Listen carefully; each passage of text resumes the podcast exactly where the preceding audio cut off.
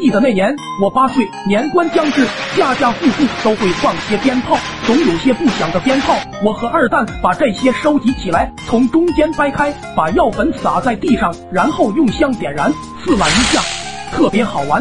但是那天由于我俩收集的太多了，心想着不能就这么一下就给点了，就准备放起来慢慢玩。我找来一个我爹抽光的烟盒，据说这烟特别的贵，连烟盒都不舍得扔。我把炮药撒在里面，放在电视柜子上，就跑出去玩了。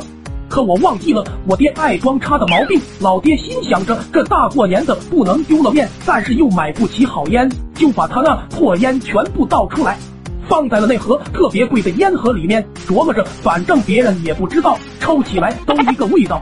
第二天，二伯回家探亲，老妈整了一桌子的菜，俩人又有滋有味的喝上了。酒过三巡，菜过五味，二伯就张口了，说：“老弟呀，有酒无烟，苦海无边啊！”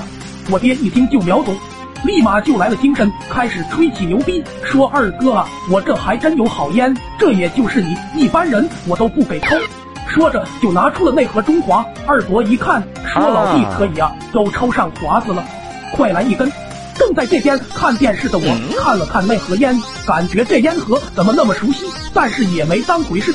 心想着老爹这准又是从哪死皮赖脸要来的，暗骂了一声装叉，就继续看电视了。老爹自己也抽出一根，叼在了嘴里。二伯拿起打火机，说：“来，二哥给你点上。”我爹一边说着使不得使不得，一边就把他那老脸递了过去。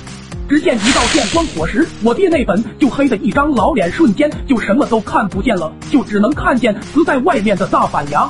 我一下也呆住了，看了看我原来放烟盒的地方，又想起老爹那装叉的毛病，瞬间就明白了，心想着，这特么不怨我啊！老爹虽然不知道怎么回事儿，但凭着以往的经验，罪魁祸首肯定就是我了。想着就调过来揍我。二伯一看，马上就拦住了，说：“老弟呀，大过年的不能打孩子啊！”我爹悻悻的坐下来，心想找我秋后算账。二伯见我爹坐了下来。冲我眨眨眼，习惯性的就点燃了自己嘴里的烟。我马上大叫着别点，可是已经晚了。二伯愣了良久，跟我爹说：“老弟呀，这大过年的，孩子得好好管教啊，不然在外人面前失了礼数就不好了。”我爹听完说：“二哥所言甚是。”